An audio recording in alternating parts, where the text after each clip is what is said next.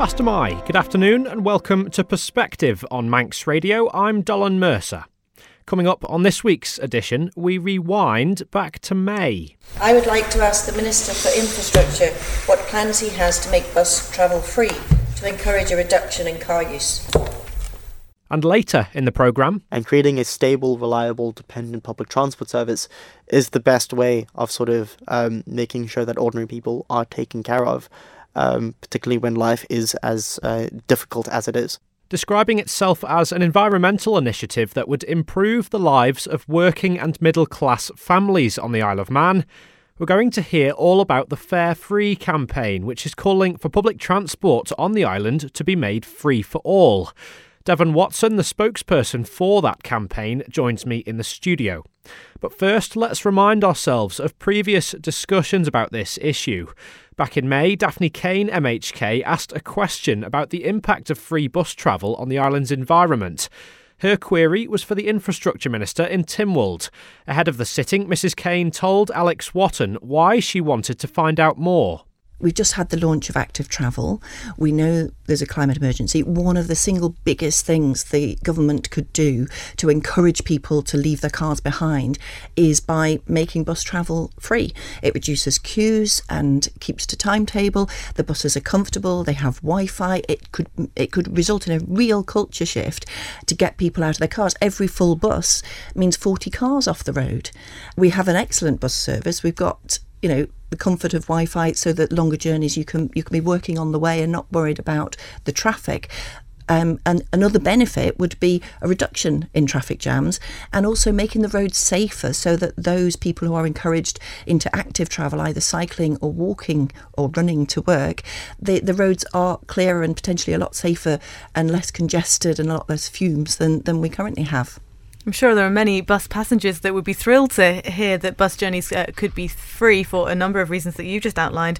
But how sort of realistic is that? Is that a bit of a tall order to ask from a department which is, of course, facing cost cuts here and there? Well, they've they've been charged to save a million pound over three years. Um, I think that the the the if you take the amount that the buses cost us around nine million and the income of about three million, I think I think there's about a three million pound cost extra for making them free, but then you wouldn't have the the various associated things to do with money collection or the card production or usage. So I'm not sure what plans he's had or whether any investigation has been carried out to cost out what a free public bus service on the Isle of Man would cost, but actually it's not the cost, it's the investment in all the other things to benefit the environment and to put a big marker up there and say the Isle of Man is serious about climate change and doing our best to, to move that culture away from reliance on the uh, single passenger cars. That was Daphne Caine, MHK, speaking to Alex Wotton in May. The idea of free public transport has cropped up on Perspective before, too. Devon Watson of the Climate Change Coalition argued in favour of the idea, but Manx Utilities chairman Dr Alex Allinson dismissed it. We all benefit from this. It doesn't necessarily have to be a generational divide. Is free public transport. This has been rolled out in many places, gives people an alternative to owning a car. It connects villages with the cities themselves, gives people more economic opportunities. We raised these concerns to Tynwald in a presentation, and not even two weeks later, they raised the prices that kids have to pay to use the bus, and they cut bus services in villages in the north this just shows that we aren't being taken seriously. Like in general, people will be polite, they'll smile, they'll nod along with us, they'll tell us to calm down and relax, but then they'll directly implement uh, actions and legislation that are directly against our interests. Okay, but, but if I can just say, there's no such thing as free public transport. It has to be paid by somebody. It has to be paid by the taxpayer. It's regrettable that prices had to go up. Completely, completely agree with you. The demand responsive transport was actually part of it was to reduce CO2 emissions because you're not going to have empty buses driving around the north all the time with nobody using them. But what we need to do is actually look at the effects of public transport, trying to get people into more sustainable ways of, of transportation and moving between, which is why part of the public consultation is talking about free public transport. But free public transport comes at a cost that has to be borne by the people. Yeah. And again, if we're going to deal with this together as a nation, we need to respect that. That was Devon Watson and Dr. Alex Allinson, MHK, on a previous episode of Perspective. As I mentioned, the topic of free public transport was raised in Tynwald in May. Here's an extract of that discussion. Question 29, Mrs. Caine. Thank you, Mr President. I would like to ask the Minister for Infrastructure what plans he has to make bus travel free to encourage a reduction in car use. Minister to reply. Thank you, Mr President. The Department is aware that this question currently forms part of the consultation being undertaken by our colleagues in the Department of Environment, Food and Agriculture, the Climate Change Mitigation Strategy 2020 to 2030. Department looks forward to hearing the results of this public consultation and review this issue in light of the findings. Thank you. Um, thank you, the Minister, and I'm aware that was one of the questions in the consultation. Um, I'd like to know if he would be so kind as to inform us whether his department has done any financial costing into the um, financial impact on his department of making bus travel free um, and whether he would um, agree that that would have a beneficial impact on other strategies the department is promoting, such as active travel, for instance. Minister. Thank you. I suppose the elephant in the room on this is that um, Transport Services Division has a bus revenue target in the current year of 4,028,857. Obviously, in the event of any free bus travel, this loss of income would, would need to be recovered either through alternative revenue streams uh, within government or reduction in expenditure budgets. Uh, at, the moment, that, that currently is, is not feasible. Obviously, an integrated strategy of transport is important. I think bus travel has plays a very important part. We are keen to increase the numbers, um, but also increase revenue. Uh, but it also fits in with the other steps that we've taken in terms of you know the, the active travel and all of the other issues that form part of an overall integrated um, uh, transport strategy. Honourable Member for Ramsey, Dr Allinson. Thank you, Mr. President. I'd like to thank the Minister for um, his assertion that obviously his department is under financial pressure um, and to make savings, and, and therefore revenue is very important. And obviously, while we wait for the consultation on climate change, would he agree that we need to challenge the culture of car travel? And one way that we might do that is if, if the bus service offered, for instance, um, free child travel during summer holidays with the adult paying. And would, would he look into perhaps a pilot scheme of this to see if it actually increased um, passenger numbers during off-peak times and perhaps would increase revenue? Thank you, Mr. President. Minister. Thank you. Um, I think we're looking at a number of innovative ideas, um, that, that included, as well as, um, for example, um, certain times um, uh, free or encourage people to come out of their car uh, on a Friday and so forth. Uh, but what we're trying to do is two very difficult things at the same time. One's, one, increase numbers, which I think is an environmental aspect because um, a, a bus is equivalent of a, quite a considerable number of cars, and uh, however green they are. Um, but secondly, we are also important, important that we increase revenue, and it's a very, very difficult thing. And uh, obviously, that has been achieved in the last five years. We've seen revenue increase, I think, from 2.5 million and seen numbers increase to uh, 3.7 annual. But I think we do need to be innovative. I would also argue that um, we need to challenge ourselves, and I think this is an interesting debate in terms of the overall environmental context, um, some of our perceptions, and all I would remind members is that the bus service is, is punctual, has Wi-Fi, has contactless, is convenient ticketing. It's, it's, it's a really, we should be rightly uh, proud, and it gets you from A to B when you need to. So um, I would encourage uh, those to use the buses and for short journeys, as you would expect me to say, active travel. Thank you, Mr Crookall. Thank you, Mr. President. I really get the uh, feeling from the minister's answers that he's begrudging giving away free transport here. So maybe if he was to think about uh, reducing the prices, but doubling the numbers, or maybe tripling the numbers, in which case he's still got his income, but you'll get more people using it. Will he consider that? I, I think that's all, all very much part of part of it. You know, it's part of the elasticity of demand. You know, sometimes um, you, you know there are a number of people who do already go free or, or um, reduce fares. Um, but it, it is about um, understanding the fact that whilst most fares haven't actually increased um, since 2013, um, I think that's largely been driving the, the numbers, but it's also providing a very good service. Some things aren't price sensitive. So we, it's a difficult balance um, to both increase revenue, increase pa- patronage, but it also requires all of us to perhaps uh, rethink in terms of environmental context. Maybe, uh, maybe today I will take the bus um, you know, it, it's challenging our own lifestyles. It, it's challenging my lifestyle in sense of saying, well, can we can we do things differently? Two short final supplementaries, Mr. Baker. Thank you very much, Mr President. Um, would the Minister agree with me that uh, a proposition such as making bus travel free is needs some really serious evaluation? That basic economics tells you that demand would, would increase significantly, but that would drive significant capital requirements in terms of additional vehicles, significant additional operating costs, and um, just a simplistic make it all free is, is not the only approach that we've that, that the department could undertake. There's lots of other ways of improving bus utilisation, such as uh, the route selection and design, the timing of the service. And if we simply give everything away free, then it's not. This isn't going to hang together as a, as economically and from a financial point of view. So that this requires a lot of considered thought, and equally the, the, a lot of personal responsibility for people about the decisions that they, that they make rather than expecting everything to be laid on a plate free of charge. Um, Thank you, uh, Mr. President. Uh, I, I do agree with yeah. that. With that sentiment. Thank you, Mr. President. Um, very quick, short supplementaries, please. Would the Minister agree that rather than looking at it as a cost, um, financial cost on the department, it's actually an investment potentially in the Isle of Man's environment and active travel to make buses free? He also alluded one small point to bus-free Fridays. So back to the original question, does the department have any plans? Has it looked at modelling it? Is Bus Free Friday a possibility to trial the idea to get people out of their cars? Thank you. I make two points. One, that we would await the climate change consultation, so I think that's been missed. My point wasn't making bus free Fridays, it was about encouraging use on a Friday.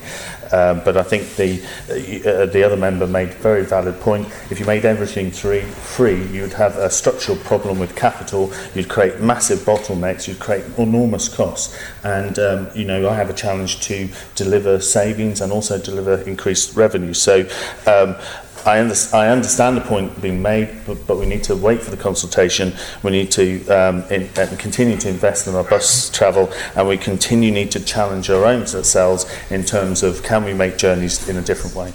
That was Daphne Caine, MHK, asking Infrastructure Minister Ray Harmer about free bus travel back in May. After the break, we'll be joined by the man spearheading a campaign to see exactly that public transport free to all.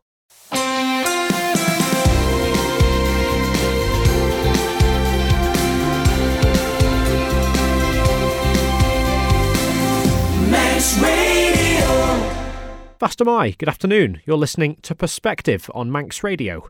If you're just joining us, we're talking about the idea of free public transport on the Isle of Man. And to give his thoughts, we're joined by a man with some big ideas. Hi, my name is Devon Watson, um, and I am with the Fare Free campaign and the Climate Change Coalition.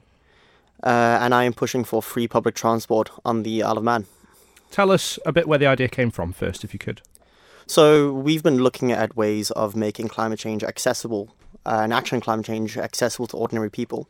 And what we've noticed is that very frequently environmental concerns are things that make life difficult or inconvenient for average people. You just look at uh, paper straws from McDonald's, great initiative, but they're slightly inconvenient. Or if you look at electric cars, they're expensive and uh, out of the reach of average folks.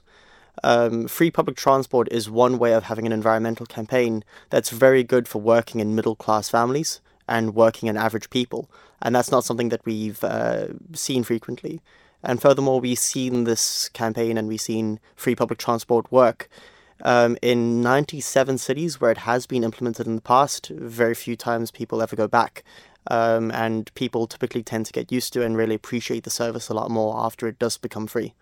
97 cities. So let's jump on that first. Um, what other comparable examples have you have you looked at elsewhere? Oh, two spring to mind.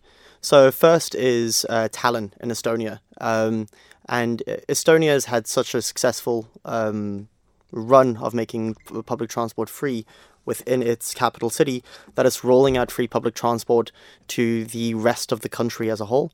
Uh, we've seen Luxembourg who is going to be introducing uh, free public transport throughout the country, the first country on earth to sort of make it free. And we've also seen Dunkirk in France, which is probably the most exciting example because they don't have any cards or any sort of uh, friction involved within the process. They've seen uh, people have just started leaving their cars at home and jumping on buses that leave every 15 minutes from scheduled stops. Um, it's given people a lot more freedom. They make trips that they otherwise wouldn't make, um, and their budgets, um, their household budgets, go a lot further. Tell us a bit about the Estonian example to start with, because from the sounds of things, it started in maybe quite a, quite a concentrated geographical part of the country, which they're then looking to expand. Would you therefore want to maybe trial it in Douglas first, perhaps, for example? Or would you be looking to go straight island wide? I think that what we'd have to do is we have to be intelligent about these processes and sort of uh, trial it out. That would probably be a really good idea. Um, I think that having them on certain days on certain routes to see uptake rates, uh, see whether it's a good idea or not before it gets rolled out. So Tallinn, when we look at it, it's a city of half a million people, um, is where it was tried. Um, but smaller examples, Dunkirk has about 90,000, so it's comparable to Al- Al- Alaman's population and geographic size roughly. But yeah, Tallinn was about half a million people and it worked quite well there. And they started doing it on main routes and then sort of spreading it out into lower ones. So, I mean, even if we had a trial within Douglas itself, it'd be interesting to see uptake rates. Who works with you on this idea? Because we've seen it as, um, for example, at the time is now March. We spoke to you a little bit there, um, and other members of the Climate Change Coalition. Is it something which you're spearheading, or is it something which is more of a, a collective aim, maybe? Uh, it seems to be a collective aim, so um, I, I, just happen to speak, but there are a lot of people involved. So this is a uh, campaign that is supported and advocated by the Climate Change Coalition, but there's a lot of other groups that have signed up and uh, have voiced support for it, as long as it doesn't have uh, sort of uh, various negative impacts. So we've had support from Mec Vannin, we've had support from the Labour Party, the Green Party, we've had support from uh, various unions, we've had support from certain churches. Um, there seems to be quite a large group of activists, charities, um, individual people, and just ordinary Manx citizens who seem to be getting behind the idea. This is moving into a mainstream position and is becoming harder and harder for government to ignore. Why is it appealing? I mean, you've mentioned a bit about the environmental credentials, perhaps, of it as an idea. Um, are there other reasons? I mean, so frequently when people interact with the government, it's often in the form of a punishment or a reprimand or a restriction of some sort. I mean, can you think of the last time you interacted with government? I mean, it's October now, so probably tax time. Um, but generally, it's in the form of a fine or a rule or a restriction or some sort of uh, difficulty or barrier placed in your way. Free public transport sort of uh, hits in another way in the fact that it is a core example of government serving people. We have an average income on the Isle of Man um, of eighty to eighty-eight thousand uh, dollars a year which translates to about £85,000 at the higher end. So many people don't see the actual wealth of the Isle of Man. And it'd be great for people to actually get some sort of benefit from the labour that they put into the economy every day. So, is this a socialist idea, do you think? I think that the problem with um, l- labelling things in that regard is that it turns us off uh, certain ideas that are good or uh, it leads us to support certain ideas that would be bad. I mean, people could slander the NHS as a socialist idea. It doesn't make the NHS any worse. I mean, it, the NHS is probably one of the best performing healthcare services in the world. Um, free fire services, free police, free parks, free um, childcare. Um, sort of support for uh, schools that you don't have to pay school fees for, or socialist ideas, also the end of child labour. So I think despite that, this is an idea that benefits all people on the Isle of Man, and it's also great for businesses because they get access to a more mobile workforce. Well, that, that's my next question, really. Who Who's it targeted at, or, or isn't it, perhaps? Um, so what we would probably see is we wanted to benefit everyone who wants access to transport but currently doesn't have it or has to pay a lot for it. So we've got about 10,000 people in the Isle of Man that regularly or semi regularly ride the bus, which is quite a high proportion of our population if you compare to other countries. Um, so I'm hoping them and those families would benefit from it most. I mean, if you go to Ramsey and back every day um, on the bus, you're spending about a little over six quid if you're working a minimum wage job and you're pulling in a little bit less than eight pounds an hour, this is a big chunk of the money that you get every hmm. as well as your commuting time. So we, we can say anecdotally for some people they may be spending an hour of their working day in terms of income anyway. Yeah. Just just to get there, right? Yeah, yeah, they're spending an hour of their working day on the bus, and then they're also spending an hour working day in terms of lost income on the bus. Um, and when you're already at the bottom of the wage scale, this is an, a massive, massive impact. So all the money that they save on fares ends up getting spent on childcare, will be spent on down at the pub, or will be spent on making improvements to the home, or maybe saving up for a mortgage at some point, or saving up for education. These will be really good. In addition, we think that this is really great for people who um, want access to the transport system but don't have a car. So there's a lot of people who are just incapable of driving, people who um, can't drive, uh, people who uh, somehow restricted from this, and also folks that are too young or too old to drive. Currently, they still pay, uh, sometimes at reduced rates, but they still pay, and this makes like transport and moving around in the Isle of Man uh, a lot more inclusive. So we're hoping that if you ever jump on a free bus at any point, this will be something that's of great benefit to you. You said before that it's becoming more of a, a mainstream ideal. What discussions have you had with MHKs or other members of Tynwald? Uh, a lot of MHKs are not uh, sort of uh, 100% okay with coming out fully for it before they've seen the impact or they've seen uh, Professor Curran's uh, climate report. Um, but I think this is a good idea, despite that, because it's good for average, ordinary working people. Um, we've seen um, some folks like Daphne Caine voice support uh, within Tynwald has uh, in, within Tynwald itself. We've had a discussion with a couple of folks within uh, various committees um, about looking at financing options for it. Uh, a few people have come out quite strongly against it uh, before they've spoken to us, and we've also had a bit of difficulty getting uh, DY to respond to our emails. Um, at this point, it feels a bit like I'm a, a clingy ex-boyfriend, sort of sending a please, please get in contact with us. We can try and make this work at some point.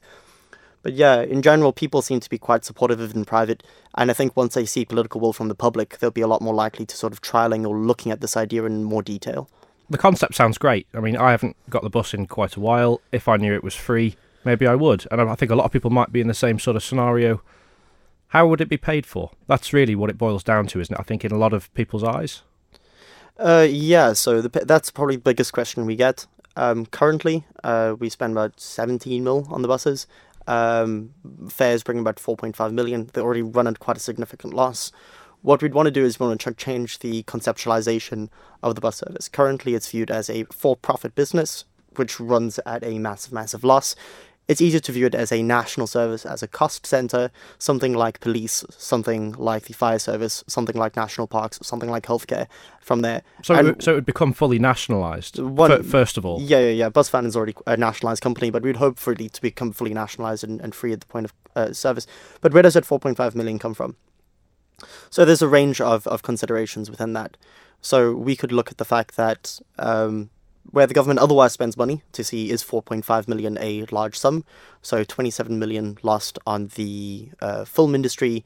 We've just approved 7 million in cost overruns for the ferry terminal in Liverpool. We spent 126 million pounds on the steam packet. Uh, the government has the incredible amounts of money to allocate resources toward uh, things of national importance at the drop of a hat with very little prior approval um, we can imagine this is probably going to get more scrutiny than the other ways that they spend their money. Would would 4.5 million be per year? Uh, 4.5 million be per year, yeah. And we'd probably envisage a bit more to improve the bus services. But there's a lot of places that could come from. Currently, uh, maybe a 1% uh, uh, tax increase on corporations. Uh, it would would still be the lowest tax um, uh, jurisdiction in Europe by far. The other lowest is Hungary. So where else are these companies going to go, especially if they're operating within the UK market? That would raise significant amounts of revenue. Currently, working and middle class people pay. Um, almost all of the taxes for very, very little uh, receipt of government services. I, I, I, can't speak on behalf of the Council of Ministers. I would, I would guess that raising corporation tax is probably very unlikely. Can you see any other models, perhaps? Uh, yeah, yeah. There's a range of different models. So you could tax uh, d- products that have a disproportionate environmental impact. Um, we could increase sort of various um, fines for sort of uh, inappropriate or, or damaging behavior. Um, we could essentially the way the cost breaks down to is seventy-two pounds uh, a year per person or six pounds per month. Currently, the government budget per person is roughly around uh, twelve thousand pounds per year what the government spends. So reallocating resources within the government budget. This is about 0.4% of the national budget that would need to be increased in this regard, which is probably in line with average increases in budget anyway. Um, uh, we've seen the government budget rise over the past 10 to 20 years um, from uh, little under a billion to over a billion, and this will probably be in line with those increases. Also, it was reported by Manx Radio on the 4th of July this year that there was a budget surplus of about 30 million pounds. So, uh, the amount of budget surplus we have running from uh, last year alone could fund and sustain this for um, about seven or eight years. So, the money is there, we just have to make the decision do we want to allocate it toward this resource? Um, furthermore, um, we could take a portion of the um, funds that we'd have to spend on alleviating things like congestion anyway. So if you um, drive on our roads, you would notice the fact that like congestion is terrible. So we're going to have to spend money on alleviating congestion, either through wide road widening um, and destroying homes and, and businesses in order to accommodate the road widening, or we could just make public transport free and get more people into them. So these are just uh, part of uh, infrastructure costs anyway. Um, there are a number of other ways in which costs do fall. So you've got administrative costs. So you don't have to uh, maintain, run, and uh, control ticketing machines. You don't no longer have to pay people to come through and inspect and police bus drivers. But I would guess with the big uptake in usage of the bus services, were they to be free, I presume you would need more buses, more drivers. Yeah, Dem- demand would, would rocket, wouldn't it? a demand would rocket. Um, but what we currently have in Alaman is there are already quite a few uh, buses that run empty. We've run a whole bunch of minibuses. So buses that otherwise run empty could sort of be replaced by minibuses, and the larger buses could run on more frequent routes. And also, if the buses ran more frequently, then you would have a um, less of an issue when it comes to having um, the empty bus problem, which is another problem that we would solve in that regard. But one thing that we could do as a way of alleviating this problem is if we brought in green electric buses or hybrid buses, then this could cover the shortfall. And this is something we should be doing anyway as we look to decarbonize our economy and decrease the amount of carbon produced from your average bus. So, would you like to see free public transport with the islands or with Bus Vannin's current stock of vehicles? Or would it only be appropriate if you had hybrid or even electric vehicles coming in, do you think? Um, the amount of carbon produced uh, from uh, an ordinary bus is about similar-ish to about four or five cars. Um, when your average car has about 1.3 people in it as its average um, uh, um, average person per car. Is, is that for commuters or is that just for, for everybody? Uh, for everybody in general. Uh, if you were to go onto the road, you would see about one person per car generally. Um, so we think that even having free public transport with the current stock would probably be really, really good. And then with the increased demand and uptake, we could add electric or hybrid vehicles to cover that shortfall. We've already seen electric vehicles work really, really well around the world, um, particularly with 420,000 in China, mostly because they're much, much cheaper to run. They've got much lower maintenance requirements, um, much more economy in relation to uh, fuel. So it makes sense fiscally, which is why they're doing it at the end of the day. And we could introduce those cost savings here as a way of making up some revenue. People who argue in favour of electric vehicles generally, but also of electric buses, think that the Isle of Man's quite a good example just because of the geographical size and the, the lots of the criticism that comes for electric vehicles is to do with their range. Am I mm. right? So you would think that's negated a little bit, perhaps, on a contained community. I mean, that would be negated on a contained community. it, is a, good point. So I think that also there are many routes that don't have a particularly large amount of uh, range. So routes in Ramsey is quite flat within itself. Um, routes uh, throughout the north could be quite easily accommodated through electric vehicles um, routes between smaller towns and villages at first. And as uh, we've already seen it work in quite hilly regions, I mean, there are 460,000 electric buses operating around the world at the moment, unless the Isle of Man has sort of like um, physics that are different from the rest of the world, uh, then it should be possible to roll these things out here too. I presume without without going and surveying people, I would presume the main skepticism, both in Tynwald and in the general public, comes from comes from the costing model. Basically, how's this going to be paid for? Mm.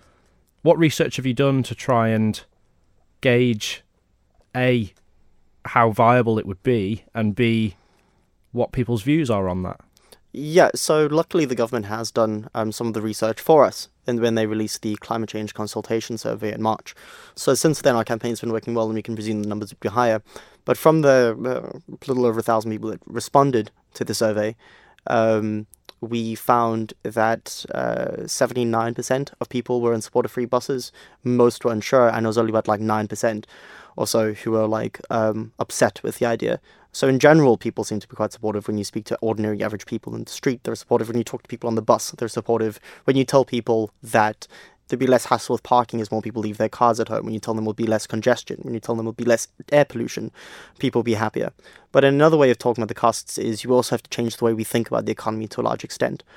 So we envisage this to a large extent as a Keynesian stimulus. And by Keynesian stimulus, what you mean is when you put more money into the hands of average people, that money doesn't disappear. So the 4.5 million or the 6 million doesn't sort of uh, get eliminated or destroyed from the economy, rather it continues to circulate. So every pound I don't spend giving to the government on the buses, I end up spending um, in the local pub, I spend on childcare, I spend on healthcare, or I spend on sort of making my life better, or educating myself, or investing, or putting into stocks, or putting into the bank for the future. And what happens is the person who gets that money will also spend that money. So I spend that money at the pub, then the pub owner ends up spending it on retrofitting or getting new glass or glazing or adding an extra beer tap, and then the person who installed that ends up spending that money elsewhere. That money uh, circulates, and as that money circulates, makes the economy grow. It's called the multiplier effect. But that's government's job, isn't it? A redistribution of wealth, I guess essentially that is the point of government is to redistribute uh, certain amounts of wealth from people who are doing really really well to people who are struggling but we currently don't see that. What we've seen rather over the past several years is a massive series of cuts in programs. So we've seen the amount of um, we've seen benefit programs cut, particularly to people like single mothers, people, um, childcare nursery programs have been cut, research programs have been cut. There have been an extraordinary amount of cuts made to services over the past year simply so we can run a surplus at the end of the day. Um, and it's time that if that money is coming from us, ordinary, average, working, and middle class people anyway, it, there should be no problem in demanding that some of that money gets spent back on us when the money has been taken from us. So, I mean, that would be one of the roles of government, and hopefully, if they do take up this idea, they would be uh, picking up that role once again. Let's talk a bit about the future because this is reasonably early stages of consideration, I would guess, at least in in uh, in Tynwald terms. We're seeing, as you've mentioned, Professor Curran reporting back um, in a couple of months' time with his plan for transferring the Isle of Man to becoming net carbon neutral at some point in the future. Is it deliberate then that this kind of coincides with that, maybe? Uh, yeah, so the campaign's been running for a, a, few months, and it's a happy coincidence that he sort of um, came to the island before then.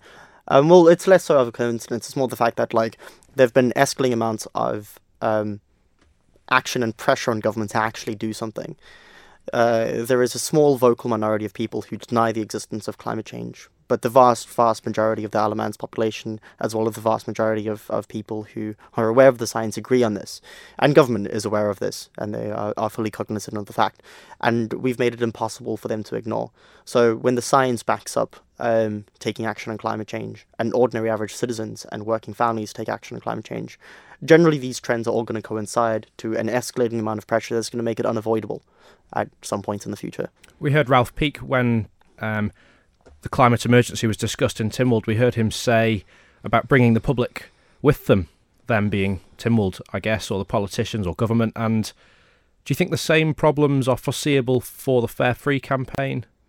I mean, this would, um, I think, the opposite is is in fact true. Rather from the fact that, like, because this is a, a cause championed and uh, sort of pushed by average, ordinary working people, um, it's rather a case of the population is ahead of the government, and we need to bring the government along with us in this regard. We think that that's something that could be potentially quite good, bringing the government along with us so that they can start um, uh, listening to other people. This isn't really a sort of thing where the government has to worry about a massive sort of public public backlash with, when this is a grassroots campaign by ordinary average people. What comes next for you guys and for your campaign? Is it a case of lobbying? MHKs? Is it a case of coming up with a a fully costed proposal? Is it a case of public discussions? What's what's on the horizon? Yeah, so uh, we are already aware that it works the campaign because if it's worked in Dunkirk, if it's worked in Estonia, it works in countries that are far poorer than the Isle of Man. We know that it works at the end of the day. Um, we're currently working on getting the numbers together. We want to work with one or two folks within Treasury to get full total costings, so that in, politicians can make like informed and intelligent decisions in this regard on the basis of this. But our campaign itself has uh, several more phases. So uh, we'll be having a public discussion on the 4th of November at the Legion where we advocate and we explain our position and we answer questions from the public in this regard. Um, we'll be hosting meetings around the island. We'll be lobbying individual MHKs, having conversations with them, providing them our research and showing that it's good, sound policy and ideas. Um, but from there, like protests in general are probably not going to stop until they listen to us. Um, we've managed to get hundreds of people onto the streets over a series of weeks, um, and these are people who are going to be voting at the end of the day. Um, politicians are going to come forward and say that, well, uh, we've delivered X, Y, and Z, but if they've not listened to us and if they've not delivered on us, those same people who've been out there and have been asking for change are also going to be canvassers, door knockers, people who stand for elections. Environmentalists on the Isle of Man, working people, working class people, middle class people aren't going anywhere, but politicians themselves are easily replaceable. Um, and we need to make that abundantly clear. So if we can't lobby, then we're going to have to move toward more electoral means of sort of getting our views across.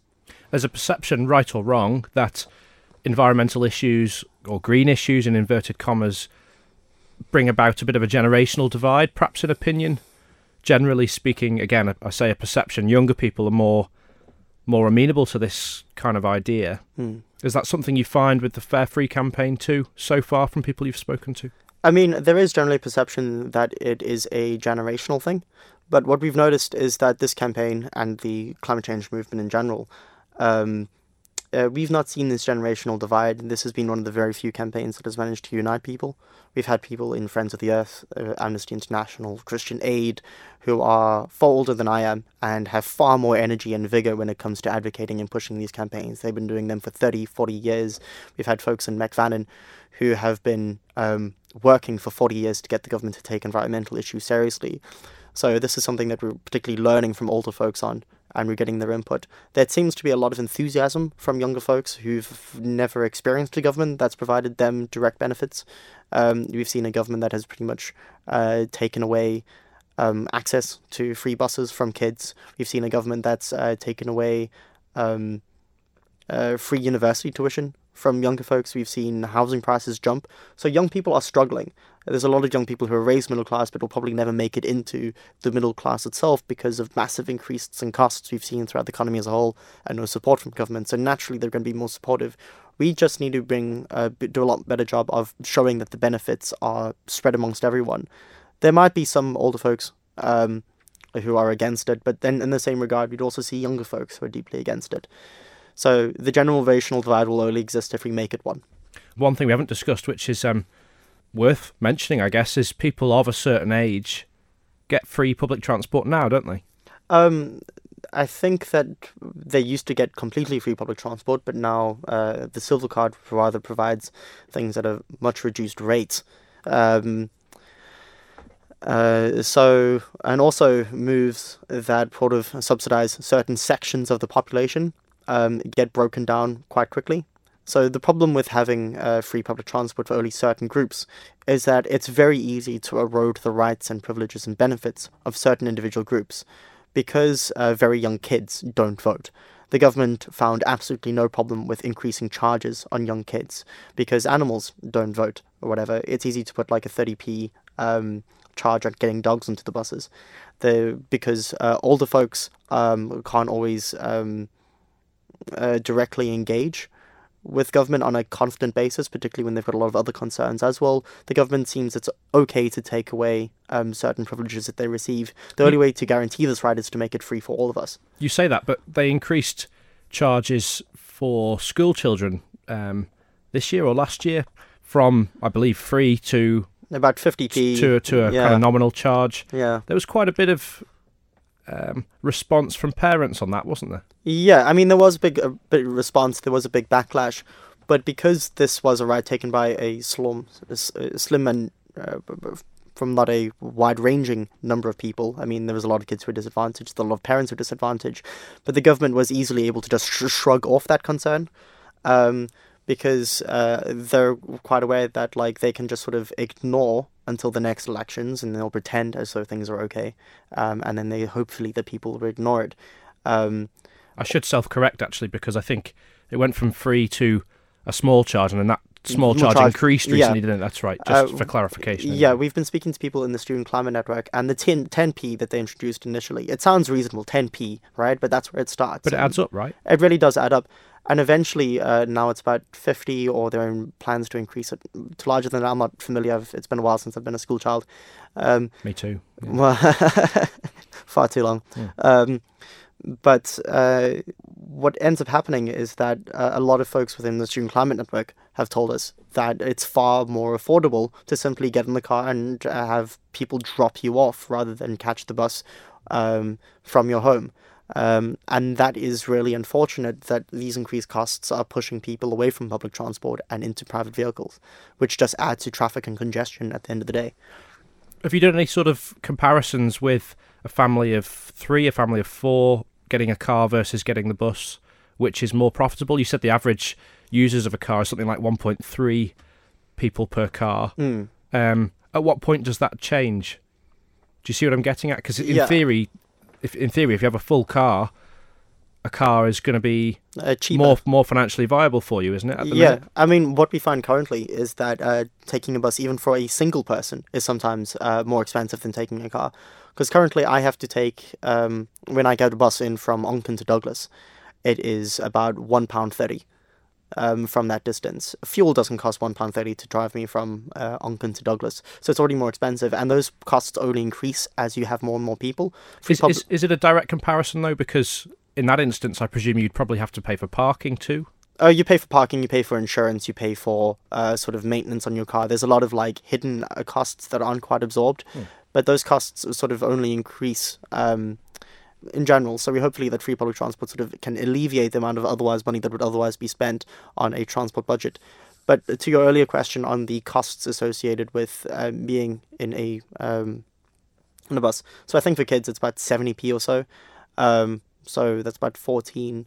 Um, uh, I mean, sorry, 1.4 pounds for um, to take two kids onto a bus, as well as the two pounds sixty. So about four quid in total to catch the bus for a family of four down to Onchan. Eight pounds there and back, which is um, uh, which will add up if this is something that you'd be doing every day as a family of four, and that's probably the shortest possible distance that you can ride on the bus. So if you get on a bus to Ramsey, where the individual um, cost is about three pounds um, ten or three pounds sixty, uh, the costs only increase the further distance you go with larger and larger groups of people. So hopefully, free public transport makes it easy and affordable to travel uh, in groups of people again. This event on the fourth of November. Mm. Um, tell us a bit more and tell us about what's what's billed. Okay, so we're hoping to. Um, we're using the Legion on the 4th of November uh, at 7 pm. Um, we're going to be giving discussions uh, where we provide uh, costs and uh, detailed going into of how we seek to achieve this, why we're looking for this, and the potential benefits. So we'll be running through into some of the more detailed benefits. We've got a list of about 20 or 15 things that are generally improved on the Isle of Man as a result of this um, such as improved air quality can uh, increase mental health, can increase um, uh, health in general, and reduces health costs throughout the economy. So we go into details like that, and also it's a place where um, activists, people who are curious, people who don't like this, are more than welcome to come and actually speak to us about our proposals and our ideas. We really want to be challenged on this. We want to be engaged, and if our ideas are wrong, we want to be challenged before we bring this out further. So we're hoping of getting the first uh, 200 people generally get let, in to the venue. Um, otherwise, it's a bit of a fire hazard. Um, but yeah, and that should be running for about an hour. And at the end, you can grab a drink. There is a bar there, so I mean that's always good. Have you expe- experienced much resistance and skepticism so far? I mean, uh, uh, resistance and skepticism is uh, always more profound online than it is in the real world. When you actually speak to people, people are quite skeptical. Um, but as you run through the the benefits at the end of the day and how small the costs are in relation to the total government budget and how small they are in relation to the total economy, they actually uh, tend to come around. Um, but we have uh, experienced a bit of resistance from like the usual sort of keyboard warrior lot. But after a while, most people, once they see the examples of where it's worked elsewhere in the world, they think, mm, maybe we can actually start demanding more because people in general have been taught to uh, life can only get worse. Um, they expect bad things, and we can't add additional government services. We can't make the government more caring and more responsive to us. And once you say, well, actually, there's some activism, there's some sort of pressure to make life better for ordinary average people, people actually get a bit of hope. Um, they become more receptive to the idea. And if we win free public transport, if we win at this in the end of the day, then people can start demanding better. I mean, we won't have to cut pensions. Um, we might be able to live in a fairer economy. We might be able to get increased uh, provision for education at some point in the future. This is a part of a broader fight of working middle class people actually getting what they put into the economy. Um, incomes for average people haven't risen much uh, after you take away inflation and additional housing costs since the 70s. How about people who don't get the bus now, don't really have any reason to, don't wish to? How are you going to persuade those people? A campaign of fear and terror. No, um, uh, the the way that we persuade them is that even if you're a driver and you never ride the bus, the fact that your average commute time will go down if there's less congestion. If you have to drive in from uh, Castletown, this shouldn't be an incredibly long journey, but it becomes a really long journey once traffic's added. Also, once more people leave their cars at home, parking is easier for you. So the amount of time average drivers uh, spend uh, in traffic and parking throughout their lives is incredible. I think there was one study came out of the States that said that your average driver spends about two weeks of their lives in total waiting at traffic lights. If your driving experience is better, then you benefit from this at the end of the day. Also, as an average person, uh, when the economy is healthy and there's more money in average people's hands, if you own a small business or you're a person who works in a ordinary company or you serve Manx customers, if they've got more money in their pocket, it's much, much better for you at the end of the day. It's the same as any sort of national service. It makes us all richer. It increases the total amount of money we would otherwise have collectively. Can you ever replace the practicality of having your own vehicle? People who've been in my car will know that it's usually full of half of my material belongings for each journey, and um, I'm not sure I'd be um, thanked if I did the same on the bus. But in all seriousness, the ability to have things with you in your own personal vehicle can't be replaced, can it? Really? Oh no, definitely not. Um, so it's not quite a transferable service, if you get what I'm get what I'm saying. Yeah. So what we're hoping for is um, we aren't looking uh, to make the things perfect. Um, so there's a lot of instances where there's a lot of people who inevitably have to use the car um, quite frequently. So if you're doing multiple connecting journeys, if you're delivering something, if you're getting groceries, yeah, this is something that is uh, quite that it's necessary to have private car ownership for in some instances. But we're hoping that even if you have a car and we introduce free public transport, there'll be a lot more instances where you ride the bus in general. So it might be limited to trips where you have to make multiple connecting stops. You have to go somewhere deep into Ballaugh, and you there's there's no public transport. If you happen to be particularly rural, um, this is something that's going to be applicable to you. Um, but there may still be instances where, if you happen to be in Douglas, you ride the bus from point A to point B, you end up uh, using the connecting services within cities, you benefit in general from the general economic stimulus that comes from it. So we hope that you use the car less and you end up using public transport more as a result. And essentially, when there's no costs, there'll be no reason for you not to jump on the bus, at least sometimes. We've heard from several members of the Council of Ministers and other members of government speak about the split priorities of this administration. You've obviously got political uncertainty overseas, climate change, uh, more generally speaking, um, public sector pensions, just a couple that, off the top of my head. There are several big issues to be tackled. Why should this be a priority? Well, this should be a priority because of those uncertainties. So if people don't know that, like, Brexit might be fine, it might not be fine, we don't know. I'm not taking a particular stance on this issue uh, right now. Um, but whether it's fine or not fine at the end of the day, that uncertainty means as though you want other certainties taken care of because of this general uncertainty we have in the world, we don't know what the economy more broadly might do. If I know that my transport is always completely covered, if I know that this is money I won't have to spend, this is amount of budget that I've got guaranteed, that my family will always be okay uh, getting around at least. This makes life better and more stable, particularly when we're living in dangerous, uncertain times. Um, if public sector pensions are an issue in the future, having a guaranteed way that people have the sort of economic freedom to move around at least is one way in which people's uh, economic rights and economic livelihoods are secured within this limited aspect. Um, uncertainty means that we need other ways and other things that are far more stable in our lives. And creating a stable, reliable, dependent public transport service is the best way of sort of um, making sure that ordinary people are taken care of. Um, particularly when life is as uh, difficult as it is. That was Devon Watson there of the Fare Free campaign and the Climate Change Coalition. Thank you very much indeed for joining us. A reminder that event discussing the topic is being held at the Manx Legion Club in Douglas next Monday, that's the 4th of November, starting at 7pm. You've been listening to Perspective on Manx Radio. Thanks for listening. Take care.